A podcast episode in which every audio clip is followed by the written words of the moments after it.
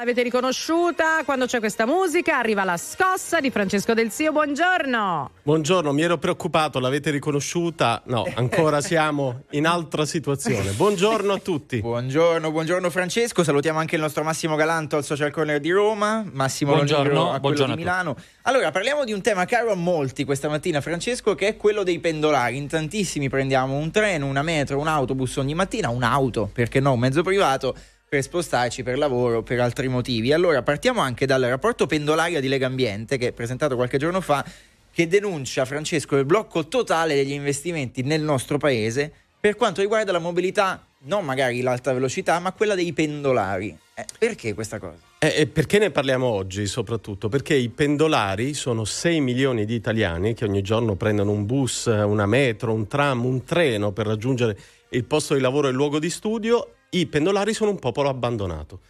Pensiamo che negli ultimi due anni neanche un nuovo chilometro di metropolitana è stato inaugurato in Italia e che negli ultimi anni tutti gli investimenti sono stati spostati sull'alta velocità, sulle tratte ad alta percorrenza. E quindi qual è il risultato finale? Abbiamo un'alta velocità che ha cambiato il paese, ha modernizzato sicuramente l'Italia e però abbiamo un popolo di 6 milioni di italiani che ogni giorno sono costretti, tra virgolette, a prendere mezzi pubblici per raggiungere il posto di lavoro e sono letteralmente abbandonati. Legambiente ce lo conferma.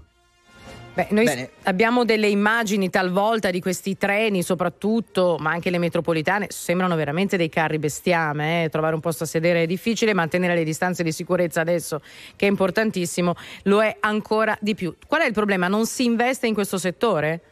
non si investe in questo settore perché è meno redditizio dell'alta velocità. Sull'alta velocità corre il business e su questo settore invece c'è un servizio universale che vale per tutti i cittadini. Questa è una legge di mercato eh, noi siamo favorevoli alle leggi di mercato, ma naturalmente quando impattano in maniera così dolorosa e violenta sui cittadini bisogna apportare dei correttivi. Tra l'altro il grande paradosso è che nell'era del Covid la situazione dei pendolari è molto peggiorata perché intanto sono state cambiate di continuo in questi mesi le regole di ingaggio sui bus, sui tram, sui treni e poi in realtà sono state diminuite le corse e quindi si è creata, come dicevi giustamente tu Barbara, una situazione spesso da carri bestiame ed è assolutamente inaccettabile. Stamattina questo dobbiamo denunciarlo con forza e poi abbiamo anche un recovery fund per rimediare. Esatto, infatti tra poco veniamo al futuro, però un minutino Francesco lo dedichiamo al fatto che forse alla base di queste scelte, cioè la scelta di non fare in realtà, quindi una non scelta, parta dal fatto che sostanzialmente non c'è concorrenza in questo settore, c'è uno, diciamo due gestori a alta velocità, magari qualcuno in più, e quindi tanto vale non investire perché non c'è concorrenza, non c'è il mercato che guida questo settore o no?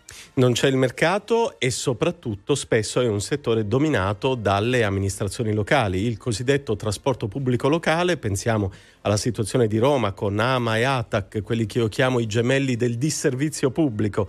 Eh, più di 3 miliardi di euro di debito entrambi. Ecco, sono situazioni di gestione fallimentare, spesso addirittura non eh, rimediabili, non riformabili, se non, come dicevi giustamente tu, aprendo al mercato. Che vuol dire poi aprire al mercato?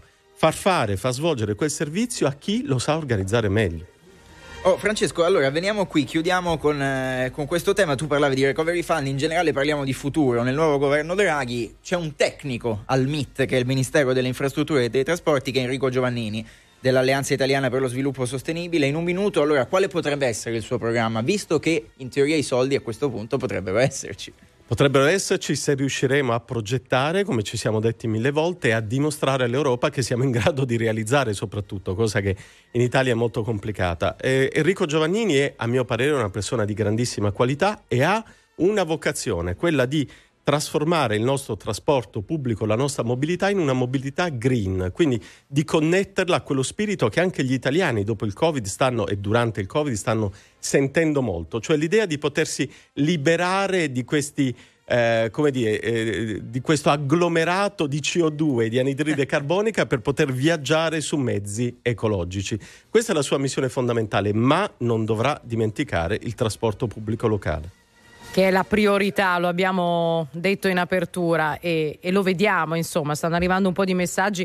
Abbiamo lanciato così una piccola testimonianza di solidarietà anche ai pendolari che ci ascoltano mentre vanno al lavoro, mentre vanno a scuola. La scossa di Francesco Del Zio torna, tu sei uno da monopattino, torna settimana prossima, tu sei uno da monopattino però, eh? mi dai In realtà io preferisco, io preferisco, la bicicletta. La bici. E addirittura sui colli, pensa un po'. Eh, infatti matto. perché il problema di, di questa meravigliosa città che è la capitale che è tutta una salita e tutta una discesa. Quindi eh, la vita senza... è fatta a scale, chi le scende e chi le sale. Eh, già. Francesco Del Sio, allora appuntamento a venerdì prossimo. Buona scossa a tutti, ciao. Grazie, tra poco allora torna a trovarci Roberto Arditti, alle 8 torna invece Massimo Giletti per Giletti 102.5. Piccola pausa, vi aspettiamo tra poco.